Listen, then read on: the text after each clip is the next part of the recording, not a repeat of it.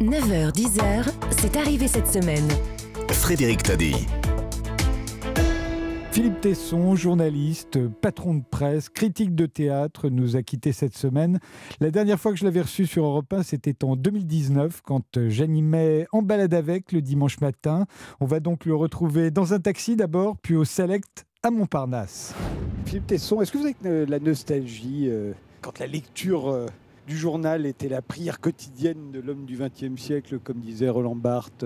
cette époque, on ne pouvait pas vivre sans le journal, sans, sans l'information. ça a beaucoup changé. Hein. Le journal ou la lecture du journal? Bah, Les journaux ont changé parce qu'il y a moins de lecture, il y a moins de lecteurs. oui, pourtant il y a plus de lecture. Ça me fera beaucoup d'ailleurs, ça. On le dit peut-être assez peu. Euh, il y a plus beaucoup plus de contenu aujourd'hui dans la presse quotidienne qu'il n'y en avait autrefois. Euh, surtout depuis quelques années, je trouve. En témoin, le journal dont nous parlions tout à l'heure, c'est-à-dire Le Monde, la pléthore de lectures que nous a offert euh, le, le, Monde pendant ses vacances, les pages, qu'on appelle, on appelait autrefois les pages magazines, c'est-à-dire les pages intéressantes, certes, mais hors actualité immédiate, ont été démesurées dans le monde cette année, dans le cours du mois d'août. Ça, c'est un problème intéressant. Ça veut dire que l'écriture des journalistes est devenue beaucoup plus discursive euh, qu'elle est, je veux dire qu'autrefois, les, les journalistes écrivent de plus en plus long, je trouve, c'est mon jugement. Ils écrivent de plus en plus. Dans les journaux, il y a de moins en moins de journalistes, alors qu'il y a toujours euh, plus à écrire euh, entre, la, entre la presse papier et puis le supplément Internet. exactement. Alors moi, forcément, j'ai un peu la nostalgie du, du journalisme d'autrefois. J'ai surtout la nostalgie de l'engagement du journalisme d'autrefois. J'aime beaucoup, moi, la littérature engagée de, de la presse. Euh, contre toute raison d'ailleurs, et puis contre l'opinion euh, générale, l'opinion majoritaire. Je, trouve indispensable le commentaire à une information. Et puis en plus, c'est une tradition française, on est toujours plus attaché d'importance au commentaire qu'à la vérification des faits. Alors là, je suis servi. Euh, là où je ne suis plus servi, c'est sur la qualité du commentaire, que je trouve de plus en plus monotone, de plus en plus conformiste. C'est une uniformisation de la pensée? Certainement. Il y a un manque de courage dans l'engagement. Bon, l'engagement est très bavard. Euh, il est en général assez filandreux. Il est surtout filandreux pour des raisons morales, c'est-à-dire le journaliste a envie de s'engager, mais il a tellement peur de le faire, il a tellement peur de déplaire à la, majorité que paradoxalement, il dit ce qu'il pense, mais, mais il, le dit sans, sans bravoure et le plus souvent, hélas, sans talent. Et le, journalisme s'est paupérisé aussi, on s'en rend pas toujours compte. Euh, c'était très valorisant d'être journaliste quand vous avez débuté, quand vous étiez à combat, rédacteur en chef en 1960. C'était une profession très enviée, c'était extraordinaire. Et, puis en plus, on vivait... Euh, euh, il y avait de l'argent quoi pour travailler dans ce domaine. Philippe Bouvard me racontait, jeune reporter à François, il arrivait au festival de Cannes, il louait un yacht par exemple. C'est des choses inimaginables aujourd'hui. Alors on pouvait louer un yacht quand on allait au Festival de Cannes, mais on pouvait aller aussi au bout du monde euh, pour couvrir une guerre ou, un événement. Ce sont des choses de plus en plus difficiles aujourd'hui. Euh, je suis assez d'accord sur ce que vous dites là-dessus, sur ce point très précis.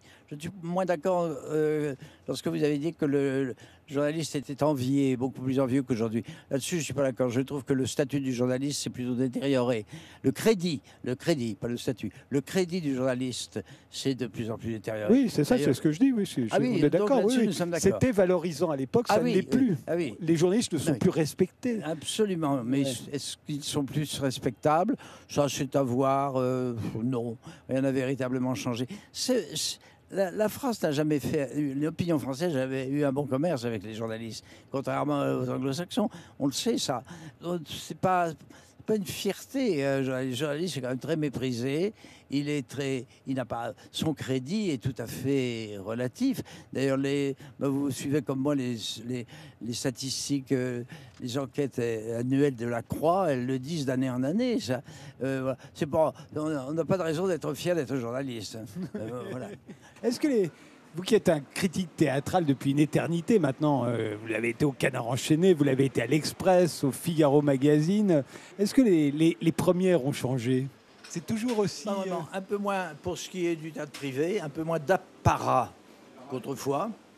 Si je veux dire apparat, les attributs de, de, la, de, la, vie mondaine, la vie sociale mondaine. Les, bon, il y a les, grands noms de l'aristocratie ou, de la pseudo-aristocratie intellectuelle, théâtrale notamment, ont un peu disparu. Enfin, Philippine Rothschild est morte. Euh, la période Rothschild est, abolie, c'est fini. Bon, une espèce de, distinction et d'élégance qui était souvent d'ailleurs totalement, totalement artifi- artificielle plus qu'artificielle et pas toujours de très bon goût. Tout ça a disparu.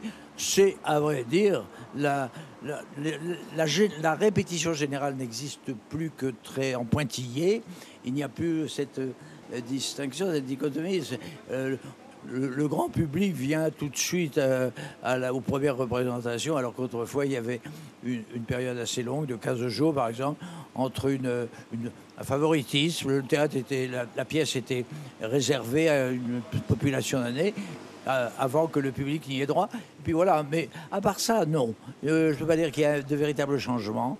Il y a On ne quand- s'habille plus, on s'habillait. voilà, mais on ne s'habille plus jamais pour rien, on ne s'habille pour rien. Oui, pour rien. Moi, j'ai fait ça pendant un demi-siècle. Il y a près de 60 ans que je fais de la critique. J'en ai fait chaque semaine, tout le temps. J'ai jamais dérogé à cette règle. Ce qui a profondément changé, c'est la qualité de ce qu'on voit. C'est ça le problème. Le vrai problème est la crise du dans la crise de la qualité du théâtre.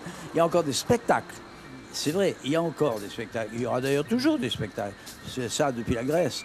Euh, il mais euh, il n'y a plus euh, un théâtre. Il n'y a depuis les années 50, il n'y a plus ce qu'on pourrait dire.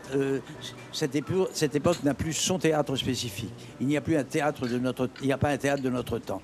Notre temps ne produit que des ersatz de ce qu'il a produit précédemment, de, de l'autre temps, de l'avant-guerre, disons. En revanche, le, le rapport entre le théâtre et les questions existentielles, métaphysiques, euh, relatives à la condition humaine, euh, euh, ça, ça- ça n'existe plus. Il n'y a plus. Il n'y a plus de réponse aux angoisses. Euh, voilà, voilà un thème. L'angoisse, l'angoisse, euh, l'absurdité de la vie. euh, voilà. euh, Vous trouvez que la, la vie est absurde, vous? Vous qui, êtes, vous qui êtes si gay, vous trouvez que la vie est absurde? Euh, c'est pas ça que je veux dire. Je veux dire que la réponse à la question n'a pas encore été donnée. Elle n'a pas été donnée dans une légitimité euh, suffisante, eu égard à la gravité du problème. Je veux dire par là, euh, au moins, le, je n'irai pas jusqu'à dire que Camus euh, a donné une réponse à la question, mais enfin, il a accompli un progrès. La pensée telle qu'elle est diffusée par le théâtre a connu un progrès par la grâce du théâtre de Camus. C'est encore un autre problème.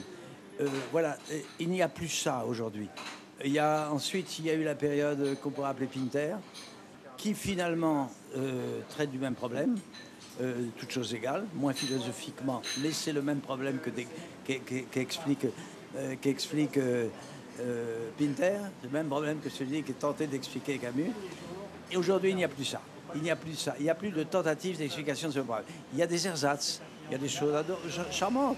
Un, un jeune auteur comme euh, Florian Zeller, s'efforce à trouver aussi cette explication. Mais euh, je ne dis pas qu'il échoue, mais enfin, il n'y parvient pas. Euh, vous voyez ce que je veux dire? Euh, Très bien. le problème est ténu. Il, est, il faudrait une conversation approfondie sur ce sujet. Il n'y a même plus de, il n'y a même plus de conversation approfondie sur ce sujet. Il n'y a plus de. Oui, c'est comme, si on était passé à autre chose. voilà, on ne s'en étonne plus. Euh, basta. Il y a d'autres problèmes. Il y a d'autres problèmes. Il y a le problème du cœur, il y a le problème du sentiment et le problème du sexe. Alors là, ça marche. Mais on s'en fout. Euh, le sexe, c'est fait pour qu'on en jouisse. C'est vrai, entre nous, on est, on est- personne ne nous écoute, personne ne nous voit. Voilà. Bon, le, le cœur n'en parle, non pas. Le théâtre du sentiment fait Flores.